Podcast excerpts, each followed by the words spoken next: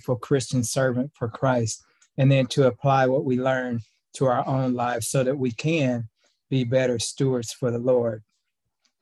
Let's open up with a word of prayer. Karen, would you offer a word of opening prayer for us, please? Sure. Dear kind, gracious, loving Heavenly Father, first of all, we just thank you for the opportunity, first of all, of being still alive and for coming together for this study to learn more about you, Father God. We thank you um, for the word of knowledge, Lord God. And I just pray that as we study, you will send your Holy Spirit, Lord, to open up our understanding and lead us into all truth, that we may glean principles of truth from this study that we may apply to our own lives. And uh, we just ask, Lord, that you would um, restrain the enemy from coming in and open up our understanding that we may um, um, gain a greater and a closer walk with thee. In Jesus' name we pray. Amen. Amen. Thank you. so here's a question. We're reading the book Christian Service. Christian service is performed by Christian servants. How do you get to be a Christian servant to begin with? Does a church board appoint Christian servants? No. I hmm. think by surrender of your heart and your mind to Christ and loving, okay. loving, loving surrender and obedience. Okay. Anyone else thoughts? How do you become a Christian servant? Um, go ahead, Alina. Hi, everybody. How you all doing? Hi. How you doing, late comer? Anyway, um, I'm doing good. just surrender and all. Just saying, God, here I am. Okay, surrendering our lives to Christ. Lakita, what was your comment? Uh, I was just going to say, I agree with those two. I agree with them. Okay, yeah. When we accept Christ as our Lord and Savior, we become Christian servants because when we accept Christ, he accepts us and he intends for us to be his ambassadors to show the love of Christ to everyone that we meet. So by being Christian servants, we show forth the love of Christ through Christian service. Okay, now what type of things can we do uh, that would qualify as Christian service? Anything that how, how uh, lifts name. Anything that lifts Christ's name. Behavior, uh, speech, attitude. Okay. Anyone else? All of that in um, just our lives. Yeah. Our whole lives is about Christian service. Okay. Anything else? And adding on to the train, um, bringing people closer to Christ mm-hmm. while we're doing all those things. Or discipling other people, new mm-hmm. members. I, I, think Lee, just living a, a Christ-like life is the biggest sermon and biggest witness that we can possibly give. Mm-hmm. Okay. All very good. And uh, people would rather see a sermon than hear one, right? Mm-hmm. And and I like what somebody said. Uh, be a witness for Christ, and if you have to, use words. Mm-hmm. So whatever we do, do all to the glory of God, right? Yeah. And when we are doing whatever we're doing to the glory of God, that is Christian service. It says in this uh, first paragraph, this is very interesting. I was shown God's people waiting for some change to take place, a compelling power to take hold of them. So, what's wrong with that sentence? No, um, when we talk about sanctification, that it's a lifetime um, process, then this is saying that you know we expecting something to happen suddenly, but is doing um, being doing stuff on a daily basis or living for Christ on a daily basis that the change is taking place. And sometimes changes take place on the inside and we don't know it because you know it's too hard for us to do it by ourselves. Okay. And I think, and I think Lee, this is this is saying, oh, we feel like we can just sit back and do nothing, and we have no part to play. Mm-hmm. It's all on God, and we do have to play. God has done everything already, mm-hmm. and we have a part to play. Our salvation is partly, uh, mostly him, but partly us. And depend okay. and depends on both. Okay. Any other thoughts on that? What's wrong with that sentence? Something strike you? He equips us. We don't equip ourselves. Okay. And it was hit on too. It says God's people waiting for what? You've already accepted Christ. Now go forward and do what Christ would ask you to do, right? Yeah. And there are a lot of people who say they're waiting for the the uh, second coming. You know, they're waiting for the stirring, like the people at the pool of Bethesda were waiting for the water to be troubled by the angels. And there are people in the church now who say, I'm waiting for persecution to, to take place, and then I'll go out and witness earnestly. But the truth is, the witnessing will bring on the persecution. It's going to happen. So we shouldn't be sitting around waiting for an opportune moment. Every moment is an opportunity for us to point somebody to the goodness of God. And as was said earlier, any means possible, by any means necessary, let people know about Christ. Might be in what you say, might be in what you do, might be in the life you live, might be in some uh, kind acts that you do for other people. It could be in many different ways. But the one thing we don't want to do is sit back and wait for the Holy Spirit to push us out to do God's will. It says they must act, meaning us. We must act. We must take hold of the work and then cry for God for a true knowledge of ourselves and what we're called to do. So the biggest thing is don't sit around waiting for some miracle to happen for you to get out and tell somebody about the love of Christ.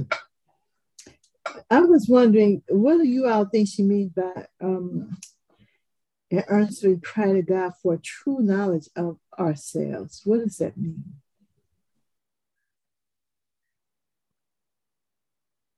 And what do you think that means? To earnestly cry to God for true knowledge of ourselves. And remember, we're talking about Christian service. I think it, I think it means to be honest with ourselves about ourselves and our, our, our true spiritual condition before God.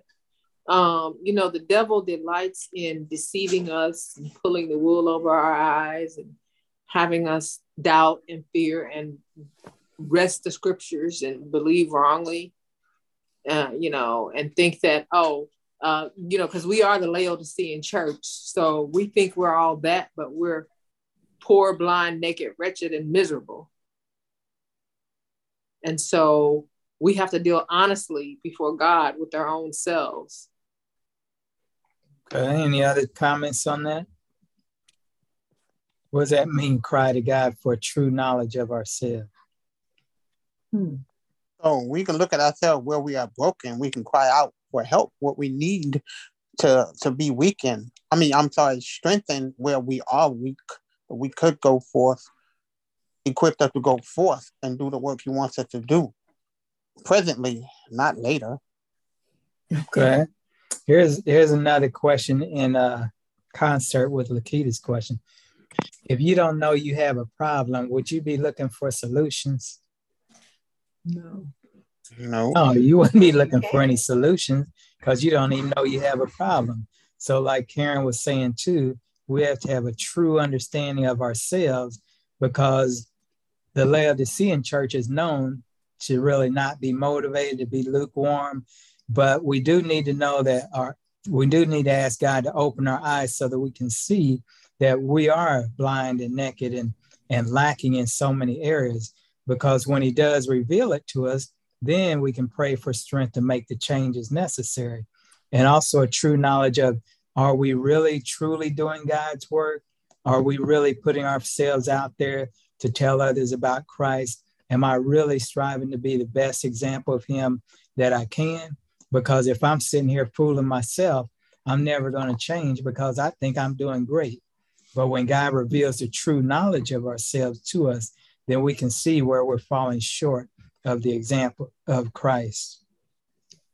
And then we can pray and ask for help to overcome Satan's tricks. And then it says the the um, the scenes which are passing before us are of sufficient magnitude to cause us to arouse. and urge the truth home to the hearts of all who will listen. The harvest of the earth is nearly ripe.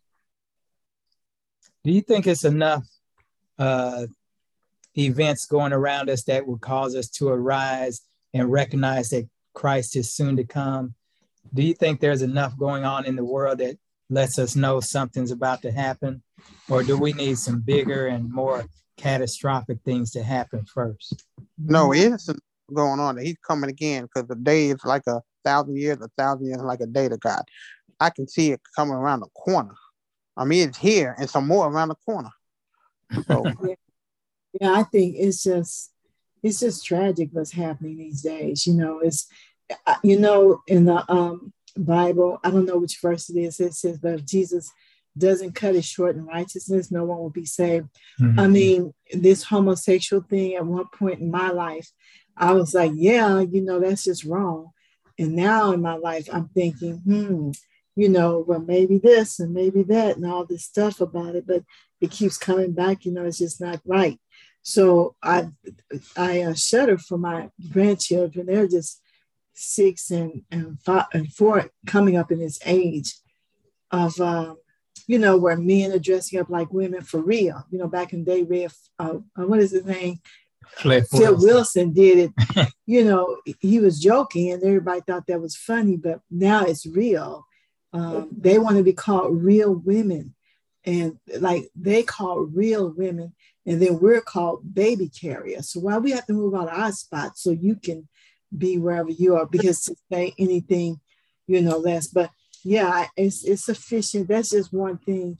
The crime is out of control. It's just I, I think for real in St. Louis City, they the police don't even try to solve a crime anymore. I mean, they just like just let me get paid and go home. So um, yeah, I think so. Yeah, yeah. Marriages, you know, you guys been hearing about polyamorous and all kinds of stuff. You know, there's now there's that belief that it's not possible to be monogamous. That's an impossible thing, and you know, is you know everything is just going south. mm. You know, we just wonder about. I just wonder about the younger generation. You know, they're not going to know. You know, I talked to a girl. Okay, I'm to say Celeste probably. Talked to a little girl, and um, was she was saying something like, "Little girl, look, little small child, you know, than twelve, um, ha- have sex with me," but she was using the other word, like a slut. So I asked, well, "Do you know what a virgin is?" Had no clue, never heard of the word. That's where we're, you know, our kids. These are our hmm. kids. Mm. So yeah, yeah. I, I can see completely see if Jesus doesn't cut it short in righteousness, we will all be deceived and, and missed. What other things are any of you seeing that point to the, the harvest of the earth nearly being ripe or the Lord's second coming soon? What else are you seeing? And Mother Nature is trembling. We're, we're going through uh-huh. the groaning pains of labor. I mean, the contractions. Um, sometimes I watch the the Weather Channel, and they said in the past, I guess 15, 20 to 15 years, there have been more. I forgot what the what the rating scale is. I'll just say out of one to ten, category eight and nine events, whether it be hurricanes. I didn't know what a cyclone was. I thought it was something from cartoons. I had no idea what a cyclone, because you have a tornado, you have a hurricane. Now, on the West Coast, it was being eaten up by cyclones um, yep. earlier in, in the month. And um, these events, they were saying, uh, the scientists were saying that you wouldn't see, you may see one in 50 years, one in 100 years that will even come to that scale. Now they're coming closer to closer. And it just, it sounds like childbirth like the Bible predicted, prophesied. Mm-hmm. Mm-hmm. Well, like New York had 52 inches of snow in like one or two, you know, hours or something ridiculous. And people, um, I read about one lady, she was like 100 feet from her house and couldn't find her way home. And she died out there in that, hmm. in that snow. One of the things I always like to remind us is don't just look at local news, look at world news because you can get a myopic view of what's going on just by looking at local news only. But when you see world news, you see that these things are happening all around the globe. you know, mm-hmm. nature having problems, wars, rumors of wars, pestilence in di- diverse places, all the things that Matthew 24 warned us of. These things are happening on a global scale. You know, you see uh, how global warming is impacting people with flooding, and there's some islands that are about to sink underwater because of it. And the, the uh, animals that are used to living in really frigid temperatures is starting to warm up too much for them to be able to survive. And it's just really bad, you know, that you see. And then, of course, we've heard, we hear a lot about the war in Ukraine, but Ukraine is not the only country involved in war. You know, there are other countries who are fighting, you know, amongst themselves and fighting other countries. It's not just one thing happening. Of course, the pestilence and the um, illness and disease just running rampant all around the country. Seems like we're now we're being told to take all kind of different shots. Used to be you get a flu shot. Now you got three or four other type of shots you have to take to stay healthy. So we can see that paying attention to what's going on around us, there is more than enough, more than enough going uh, on before our eyes to let us know that Jesus is getting close to his return. Just like he prophesied in Matthew 24, these things are happening on a global scale. But there are still some uh, who consider themselves Christians who just sitting idly by, waiting for some special season of spiritual refreshing uh, so and, that then they will get out and tell others about the coming of Christ. And Sister White says they just waiting in vain for that to happen. And uh, also, uh, yeah, go ahead. Hope is trying to say something. He wants to uh, rest the earth, you know, start the resting on the Sunday to protect the earth under the skies of because of climate change and all of that. But we know where that's going. What was it you said was happening to protect the earth? No, he was trying to get the world to come together so we can rest on Sunday. Oh, who was doing that? Pope, the Pope. Oh, the Pope was. Yes. Oh, okay. And so we know where that's going. Okay, yeah, I hadn't heard that. See, that's that's why it's good to listen to world yeah. news so you can get a world view of what's going on. Mm-hmm. Uh, the last paragraph says they neglect present duty and privileges.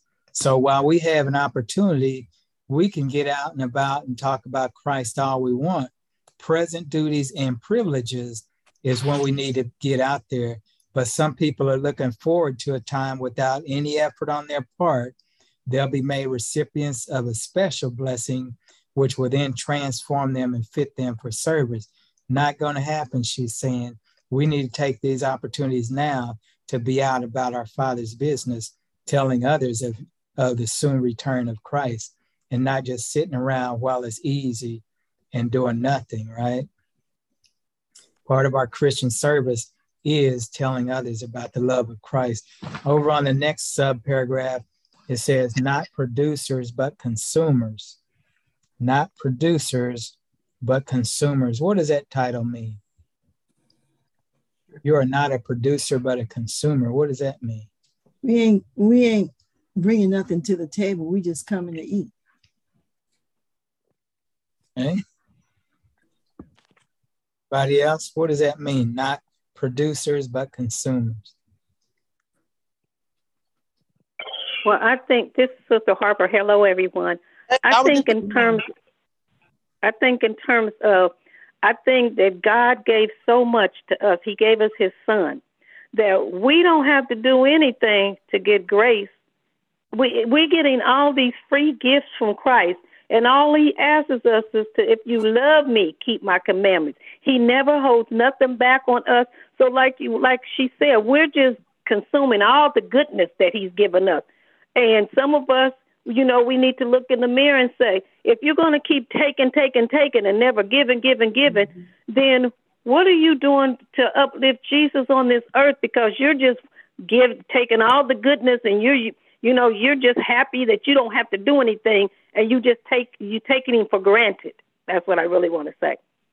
Mm. Amen. Not producers, but consumers. Did anybody ever hear the uh, story of the little red hen? Yeah, I remember that. Mm-hmm. Yeah. I'm not me and Lakita only ones heard of the little red hen. It sounds familiar. Who will make yeah, yeah. Yeah, the little red hen wanted to make some bread and wanted to share it with the rest of the barnyard. So the little red hen went and asked the other animals, Hey, I'm going to make some bread. Who will help me go out and harvest the wheat to make the bread? and nobody wanted to help. They just looked at him like he was crazy. And uh, he said, Well, okay, I'll go out and get the wheat myself.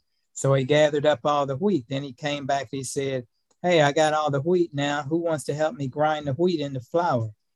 And nobody wanted to help. They didn't want to help produce the bread. And then he said, Well, I'll just grind it up myself. So he ground the wheat up himself. And he said, I got the wheat to make the bread. Who wants to help bake the bread so we can eat? Nobody wanted to help bake the bread. They wouldn't help him gather the wheat. They wouldn't help him grind the wheat. They wouldn't help him bake the bread.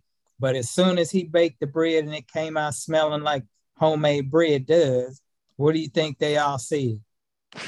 They want they to want eat. some. Exactly.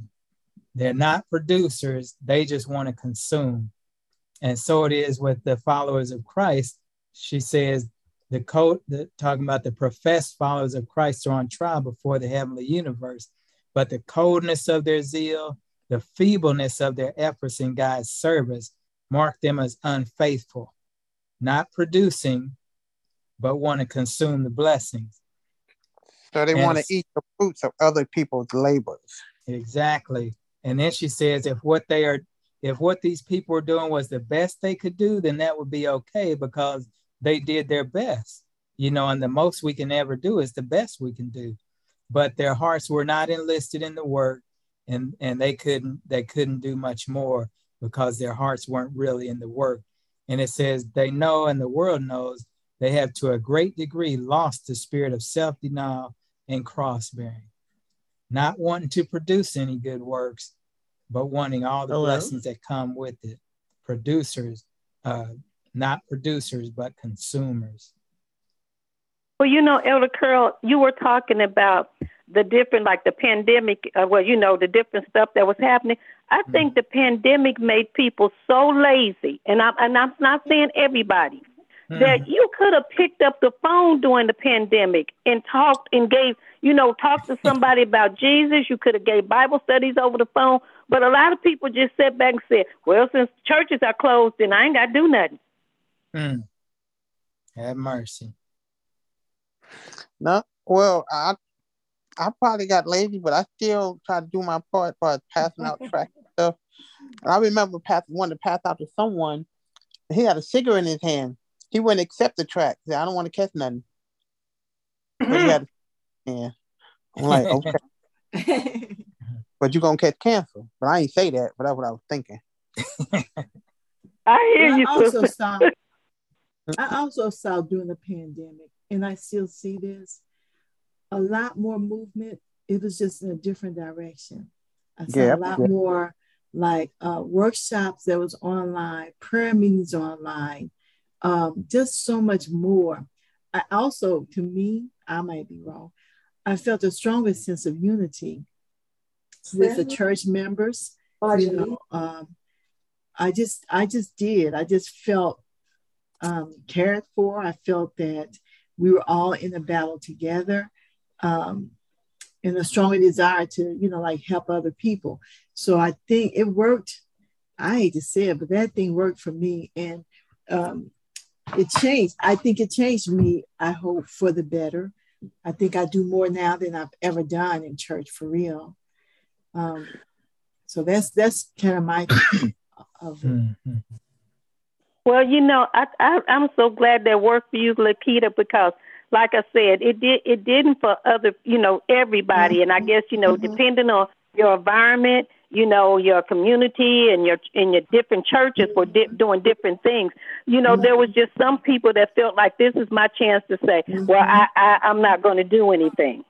Yeah, I it was feel, it was a it is a they, it, the pandemic was an scapegoat for them yeah I, yeah i feel like it, it was a sifting and the, uh, well we moved from sifting into shaking and i think that's kind of what you confirming is that people they were just basically like not really in church. They were just coming and sitting and stuff. And it's kind of like uh, it's like a um, what is it? earthquake came and shook them off the bench, off of the pew.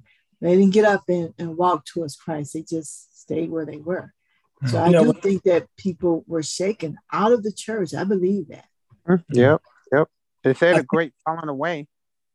I think yeah. what's interesting about it is before the the pandemic, I would try to go work out because my mind was on working out and getting mm-hmm. in shape, some reasonable shape. After the pandemic, I still had the same mindset. So what I'm saying is kind of what Lakita's saying. You still have the same mindset. Mm-hmm. Um, you weren't really doing anything before the pandemic. Then now you have a reason to not do anything, or you think you do by saying that the pandemic came and we're not going to church. Well, you really wasn't going to church anyway for the right reasons. Because I think to myself now, I still go to the gym. Now I put a mask on and I'm, I do a little bit more, have more precautions now, but I still have a desire to be in shape before or after. You know, so my mindset mm-hmm. hasn't changed. Um, of course, I was working in the church before. I'm still working now, mm-hmm. pandemic or not pandemic. You know, so I, I, I think that you know, you can give excuses and people can come up with reasons why they don't come. But mm-hmm. I mean, if you if you really was into worship and sharing your worship, which is what we should be doing anyway, Sabbath on Sabbath, if you were into that before, you know, you're still gonna find a way to continue to do what you want to do, pandemic or not. Yeah, and and when we think about the fact that when we accept Christ as our Savior, we're then, then become servants of Christ, Christian servants it doesn't say be a Christian servant only in the good times. It doesn't say only when people are watching, only when the internet is up or whatever. It's at any time. It says uh, the first paragraph we read said the followers of Christ are on trial before the heavenly universe. So even if you live out in the boondocks all by yourself, the heavenly universe is still watching how you exemplify Christ. So we can't just say, oh, now that we're not in church, I can just do anything I want to do. That's not how this works. You know, these people have lost the spirit of self denial and cross bearing. And again, it says, Many are going to be, many there are whose names will be found written in the book of heaven, not producers, but consumers, because they're not doing the works of Christ, but still expecting the blessings of Christ. And it's not going to happen. It says, By many who bear Christ's name, his glory is obscured, his beauty is veiled, and his honor is withheld because they're not doing those Christian service works that Christ calls us to do. And again, one of the easiest things, you know, one of the simplest ways, not easy, but the simplest way is just to live a Christian lifestyle. And people will see you wherever you go. If you're at the store, they can see your Christian Christianity. If you're out at the mall, they, people can see your Christianity. If you're at work, people see your Christianity. You don't have to show off. It says, let your light shine. It doesn't say mm-hmm. shine it in people's face. Just be yourself as a true Christian, one who wants to exemplify Christ. And everybody around you is going to see that light shining from you. Mm-hmm. And the, you know, like the sifting and shaking, it's been going on you know what? Um, it's always been going on and stuff. Sometimes we say it's a testing, God testing us to see are we going to hang in here or are we going to just walk away, you know, and stuff. So it's been going on for, but I do think it's cutting closer and closer uh, as we go. Do you like? Uh, you, we mentioned earlier that all the ways that, um, that shows that Jesus is coming. This is the first time in my life that I've heard of people you have one uh, they have more than one thing like the flu pneumonia and what was the thing flu pneumonia and covid or flu pneumonia and uh, and um what is that bronchitis i mean this stuff is hitting people three at a time now. This is unprecedented stuff that I'm looking at. Maybe it's been going on. I just wasn't aware of it. But I ran into a couple of people this year already that's had three major, you know, type of respiratory mm-hmm. problems. Mm. Bad but true. So sickness is just another way of knocking us out of church. You're not careful. Now, a little bit farther down, it says in the last paragraph on this part, says there are many whose names are on the church books, but who are not under Christ's rule. They are not heeding his instruction or doing his work. Now, doesn't that sound really sad? And these mm. people's names are on the church books, but they're not following Christ, not following his instruction or doing his work. That just sounds really sad to me.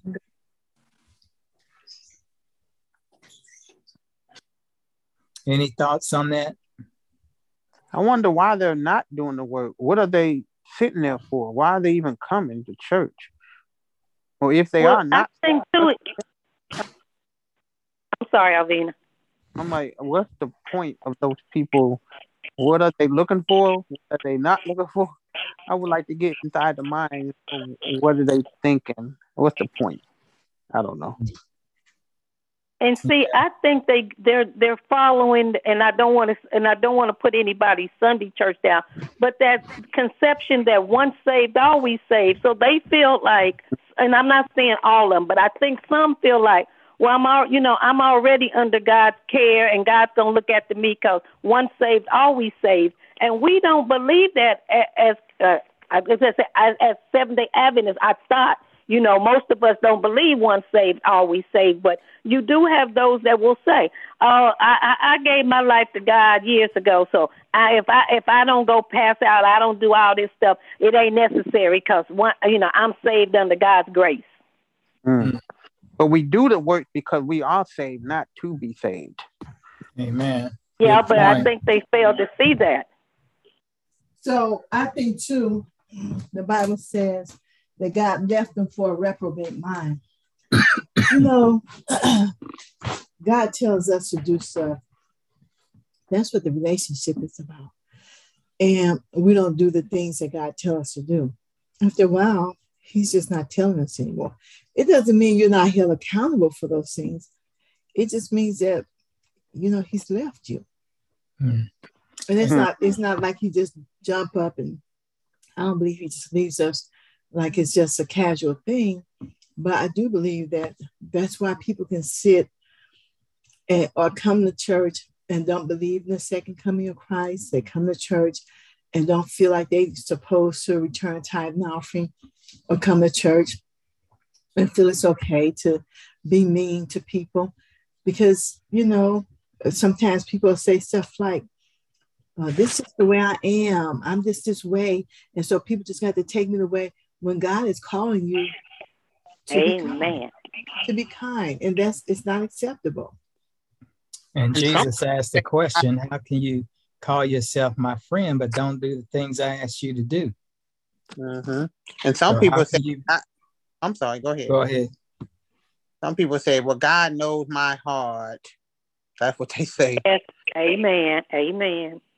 He does know our hearts, and that's, uh-huh. that's that's the scary part that there's many people on the church books or coming to church and they're not even following Christ. They're not doing what he asked to do. They're not doing his work. And when we, again, when we accept Christ, we're saying, Lord, I'm following you, which means I'm going to do what you asked me to do and I'm going to share your love with others. And if you're not doing that, at the bottom it says they are doing no positive good, therefore they're doing incalculable harm. So they're not doing good. And because they're not doing good and call themselves Christian, they're doing incalculable harm. If their, their life is not a savor of life unto life, it is a savor of death unto death. That's really terrible. Uh-huh. You know, Elder Carol and everybody, it's really sad when you have a Bible worker and they've been working with a person, and then somebody will tell that person, well, you're going to hell because you're going to uh, you go to church on Sunday.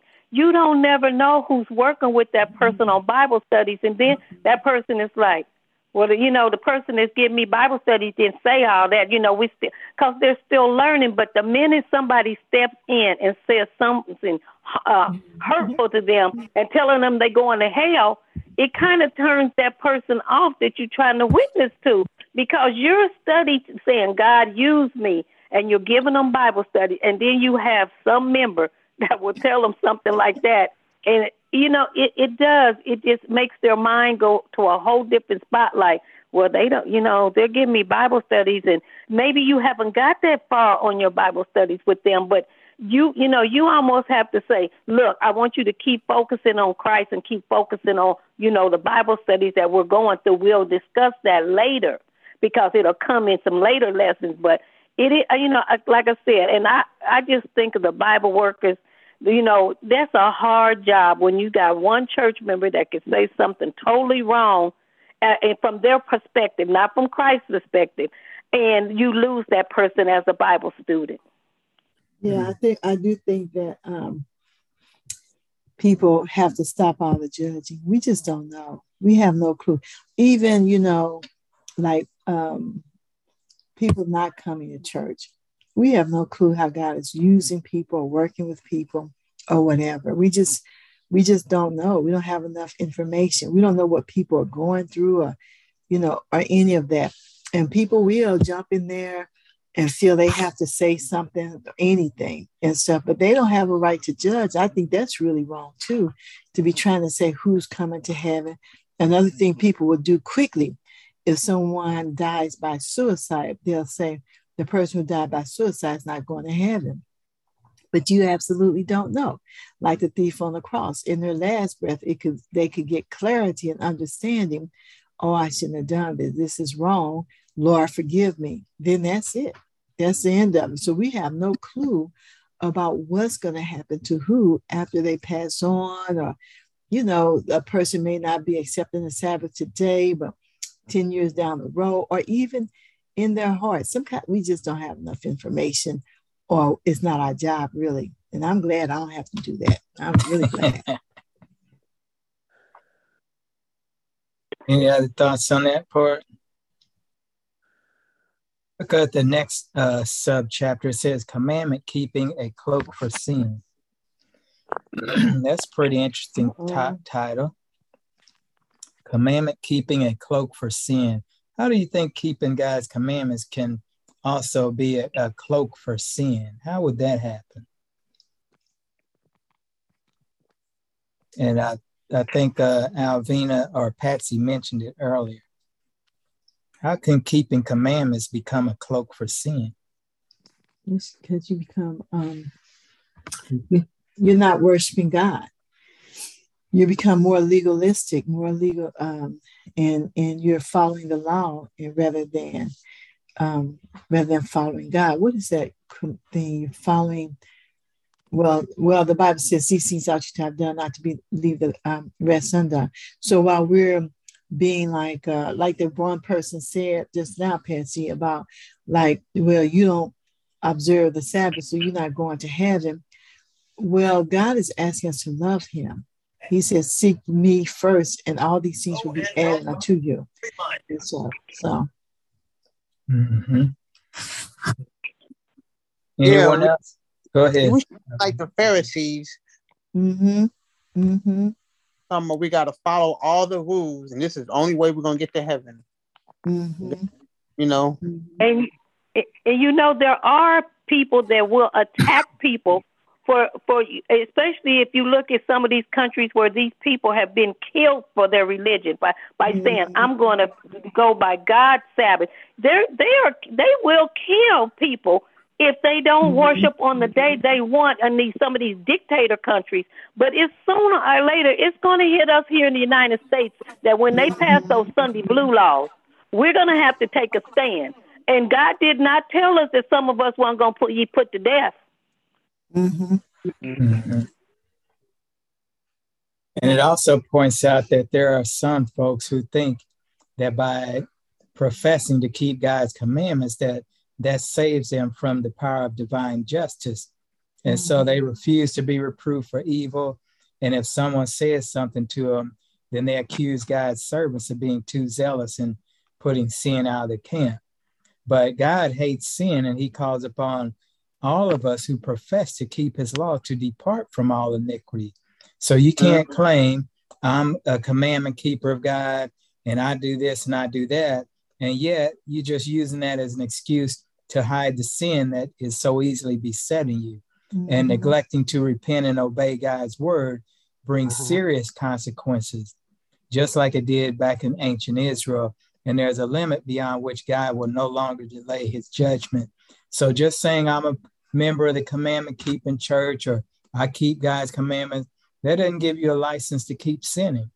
It doesn't give anyone a license to keep sinning. Also, I have noticed, I've heard in our church, I hear some people speak and they freely take the Lord's name in vain. I'm like, oh. And I have said something to some people, and they say, no, that's okay. Like, you know, you take the Lord's name in vain, and they get huffy. I mean, I was brave enough to go ahead and just say it, and they got huffy. Like, okay. And I just been praying on it. It's several times I've heard. I'm like, wow, come on now. But yeah, they're saying yeah. OMG freely. Woo. God, uh, He expects us to depart from all iniquity, not just commandment keepers in word only, but also in mm-hmm. in deed as well. So just you just can't say, "Oh, I keep the Sabbath," and then think that you're going to get away with breaking all other commandments or doing all types of other sinful things. It's just not how that works.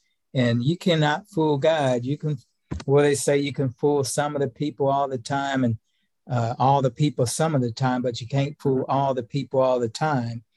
And you can't fool God ever.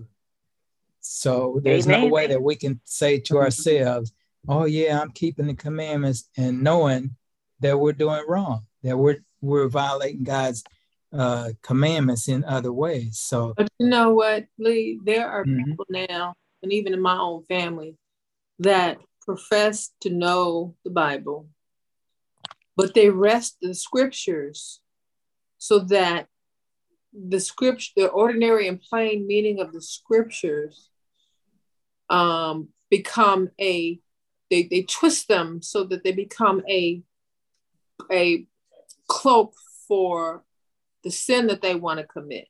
Uh, Amen, know? sister. I experienced that a couple weeks ago. And so they pervert the meaning of the scriptures so that they don't, they're not applying thus saith the Lord. It excuses their sin, basically. Mm-hmm. And that's really uh, also the same thing this subtitle is saying commandment keeping becomes a cloak for sin. They're using the scriptures in a, a wrong way to legitimize the sins that they're doing. Mm-hmm. But again, you Here's can't fool God. Here's the thing: is that if you just look at the Ten Commandments, they are a um, they are God's character. God's character does not change. He said, I am God, I change not. His character doesn't change. So you know, I, I see so many Christians now that are excusing themselves from the requirements of God's law. Well, I, I, don't have to keep that. You do, but I don't have to. Mm-hmm. And it's really sad to me because the transcript of God's who God is, his very nature does not ever change. Mm-hmm. And you are not exempt from when Jesus stands up and says, It is finished, and he steps out of the way and God looks directly at you, and you're supposed to look exactly like Jesus. You are supposed to be his uh, what's the word I want to use? You're His clone, so to speak. You're supposed to be Jesus's clone at that point. You know, and you don't look like Jesus. And you know what I experienced a couple of weeks ago? A person was was had done something, and they used Ellen White, and they said, "Well, Ellen White says this," and they only quoted so much of her. And I thought, wait a minute, I was in Elder uh, Carol's class and, and Sister Karen's class, and there's more parts than what they just said. But they stopped at the part that wanted that they wanted to fit their situation, and I thought, say the rest of it. Mm-hmm. And they didn't. And I said, that's because I said, I think they, they saw themselves that I'm going to, you know, vindicate myself, but I'm going to use Ellen White saying she said this. But I just said to myself, if you're going to quote her, say the whole text, then then it you know it makes more sense. It will go along with the Bible. But when that person did it, I was just outdone. I was like, well, well, you, you know, we were taught the rest of it. You should have said it. You should have said the rest. Finished it. The beginning. I don't think that was the the time because that individual was already, I think, having a bad day. But when they would, like I said, when they quoted it, I was like, no, I take a class on, on Sabbath from two thirty to three thirty, and that's not all of what she said. Amen. Amen. Mm-hmm. And that again is a good example of how people are using God's word as a cloak to hide sin. You know, just mis misappropriating scriptures, misquoting scriptures, taking them out of context, just using them to hide their sins. But God is not mocked and he's not fooled by anything we can do. Uh, the last subchapter is dead in trespasses and sins. and it is just shocking. It says, today a large part, that's the majority, a large part of those who compose our congregations are dead in trespasses and sin. A large part of those who compose our congregations are dead in trespasses and sin. Have you ever wondered why the Bible says a remnant shall be saved? It's because the majority of the people that are in churches are dead in trespass and sin, denying the uh, power of godliness. And it says for years, and I've always thought about this too for years, they have listened complacently to the most solemn, soul stirring truths, but have not put them in practice. So, you ever wonder how a person can sit through years of beautiful, blessed sermons, beautiful uh, teachings and instruction on the Word of God, on being a good Christian, and yet they don't change? How does you know, happen? Elder Carol? We just went through the ten days of prayer and mm-hmm. today, one of the, the, the pastor at Alton Church, he went through, he went again through the days, but he when he got to day seven, he gave some statistics, and I was just like, I had heard them during the week from both, you know, both places that I was listening to the ten days of prayer. But isn't it strange that thirty four percent of Adventists, thirty four percent have family devotion, and fifty two percent only uh, uh, uh, uh, do not have personal devotion. And I thought, you know, we're out here, like you said, and, and it says, you know, professing to be God's uh, witnesses. We don't have, even if you're single, you can still have personal time with God and devotion if you got no kids around. But you know, that's kind of sad to see only 34% of Adventist families even have a family devotion, and 52% don't even do personal devotion. You know, we've got to get back into, like you said, the commandments of God. And and yet we think, well, you know, I'm okay as long as I treat everybody nice and I go to and I I return my tithe and offerings and I sit in church, but I don't, I ain't did nothing bad and I ain't doing nothing. See that, and, and in my other class they said that's what's wrong. These uh, y'all, you know, and, and I'm just gonna use myself. Those who sit and do nothing, you think you all right, but if you ain't doing nothing, then you cannot be you know, doing what God asked you to go out there, tell the lost world. So it's worse that you're going to sit back and justify yourself and then say, but I don't do nothing wrong. claiming the power, power of godly, uh, claiming the power, but denying the power of, of godliness. I'm sorry, mate, claiming a profession of Christianity, but denying the power of godliness, not allowing it to take hold of our lives, not allowing it to change our attitudes or change our actions or change our words, and yet still claiming to be a Christian. And you know, those statistics, Patsy, are really uh, uh, shocking and disturbing. And whenever you hear statistics like that, like there was a statistic that said like 80% of 80% or so of people claim to be Christians, but only 50% ever attend church and only 30% ever pray. So it's like, mm. what kind of sense does that make? Well, here's the thing, too. Now I'm going to ask you guys this. Y'all don't have to answer. When was the last time you heard a pastor mention family devotion. Have you, when was the last time you heard a pastor mention opening the Sabbath and closing the Sabbath? People don't even know what that is. Mm-hmm. I mean, people, we think that stuff is just like common sense, but people don't have a clue because it's not being taught in the church, not at all. And, and my ever so humble observation is that, um, you know, I hear I hear Avina saying a lot. Well, you should tell them, you know, right, etc. But you know, sometimes you will get in trouble from the leadership. If Amen. You, if you speak up and say, Amen. Now, like Patsy said, somebody had the audacity to say to her person that she's studying with, you're going to go to hell. Hmm. But let Patsy say to people, hey, maybe it's not the best thing to serve meat in the church, you know, because it's not one of those things in the Bible. Then people feel they'll be very offended and upset and hurt and blah, blah, blah. And it's a constant battle all the time for the fringes, the fringes. Some of these things would not even be a question if the family family devotion was being done. They people wouldn't care. So you, to me, I can't really blame the people. You can kind of because there are people who know, but there are people coming into our church. They have no clue that they should be having family devotion with their children, that they should be kind to their husband. They just don't. Christian lifestyle, Christian living is not being taught in the church. It's just not. And one of the things that we you know what's sad about that, we will baptize those people and say, "Well, you can teach them that kind of stuff later. You can talk with that uh, them about that later." When I guess you know when Sister Reverend was there, you had to go through every Bible study. She didn't say that you, and then she had other times where you would meet, and if you missed so many, she would say, "I, I don't think you're ready, and I'm gonna keep working with you." But I said, now we can. I mean, it's it's I don't know whether I think it's about getting them getting them baptized real quick.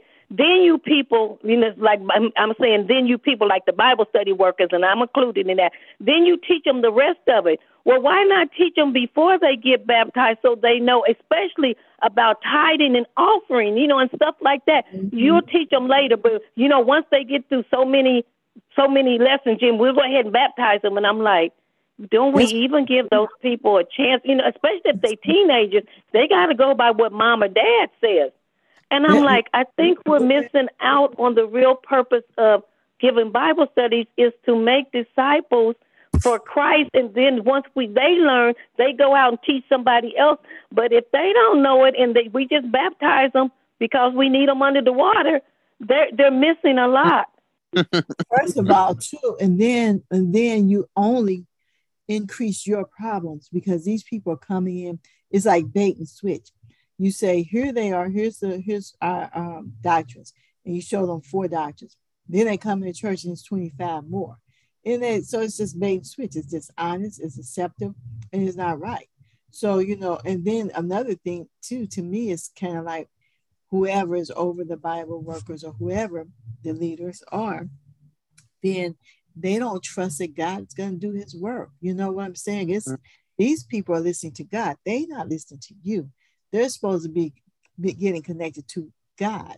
And so it's like um, we think that if we let them off with this, or we let, or if we tell them that, they're not going to come. You know, but some people, you know, like I've run into people who, like I've worked with foster parents, my neighbor, when they heard about like um when they heard about systematic benevolence, they were so happy. It was freeing them. They were like, good, now I don't have to keep doing all of this here. And they started doing systematic benevolence. Well, I've run into people that said, yeah, Adventists, they have the best lifespans because of their diets. You know, we know that they teach the diet. So here we are trying to hold this stuff back from people, which is actually a blessing to them and cutting their blessings short.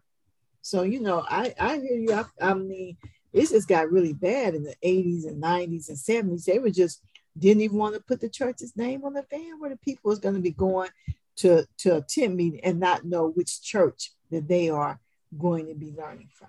That's mm, mm, mm. They didn't yeah. trust.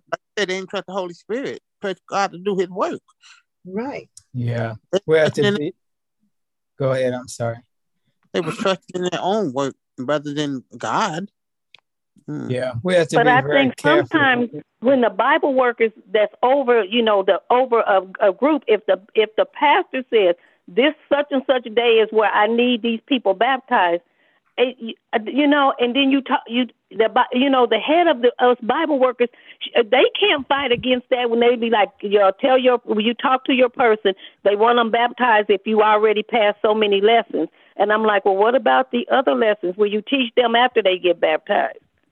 and so you know you just you just sit back and say well that's what the you know the pastor has told that individual there and and I, so there's nothing you can say, and, and then you say, well, you know, my person feels like she really does, or he really does want to finish before he gets baptized. They don't get a say so. And I said, and that's yes, why I said, well, especially with teenagers, that's hard because I had to go, especially mine, I had to go back and tell her, this is what your mother has decided. You're going to have to do what your mother says.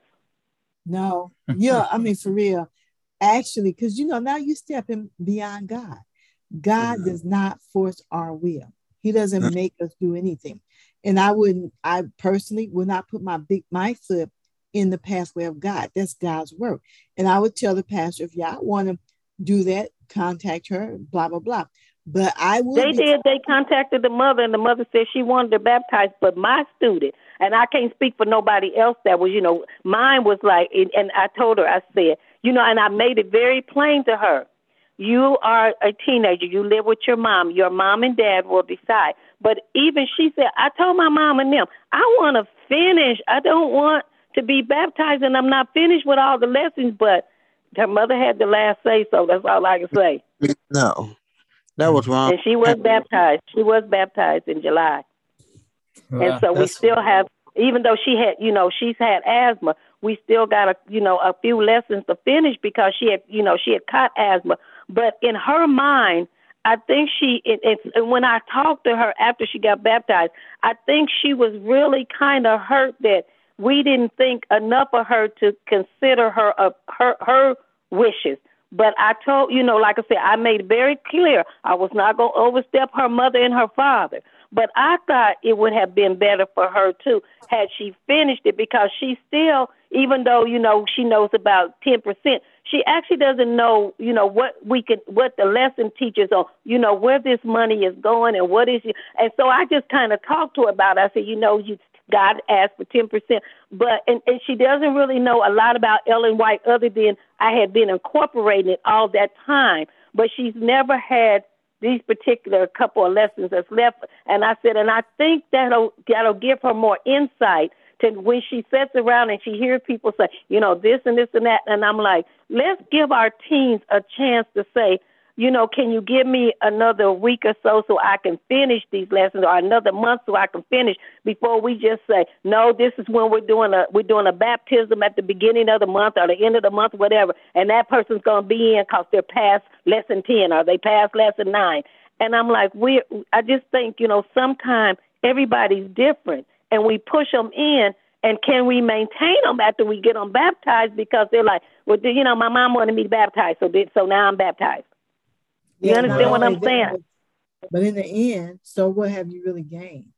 Because if we what you now what you've gotten is another person just sitting on a pew not really you know like understanding nor or even involving themselves. Because after a while you know teenagers they're going to passive defiance. They'll just defy you in a very passive way, or they'll just wait till they leave, you know, out of your house or wherever and just do what they're going to do. And you haven't gained anything. Hopefully, we can um, all continue to pray for people in that situation that that their desire to know about God will continue on uh, in spite of what some obstacles may come their way. But you know, if a person truly has the love of God at their heart and they want to know God and they want to know Him for who He is, then he'll bless them with opportunities to continue on. And our duty is to I believe that too. Amen. Our duty is to continue to mm-hmm. spread God's word. And when we ourselves, we ourselves, when we hear God's word, when we hear truths like we're reading in testimonies, like we're reading in the Christian service, that we allow God to change our thoughts and our deeds so that we follow through on what we hear as well and pray for others visitors at our churches when they come and hear a word the, from the Lord, our family and friends when they hear a word from the Lord. Pray that the Holy Spirit will keep it on their minds to find out more about what God expects from them as well. And let's continue to do our part as Christian servants, spreading God's word and and letting his light shine through us. Karen, what's our our chapter for next week in testimonies? Um, we are on chapter 104 of Testimonies for the Church, volume one. Chapter 104 and volume one. So mm-hmm. let's uh, be prepared for that next week. Read ahead and be prepared to discuss what God has laid on our hearts. Uh, at this time, let's close out with the word of prayer. Dear Lord, we thank you so much for watching over us, for being with us throughout our discipleship class. We thank you for the interest that we have to learn more of you. We thank you for the desire that we have to come closer to the mark that Christ has set before us. We ask and pray that you'll be with each one of us. Help us in our studies, Lord, to hear your Holy Spirit speaking to us and to hear your Holy Spirit's direction, direction, and then give us the desire and the strength, dear Lord, to follow where you lead.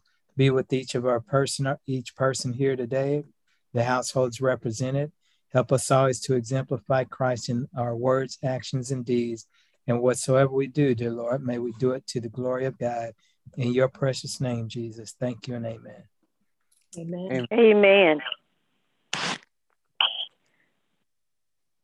If anyone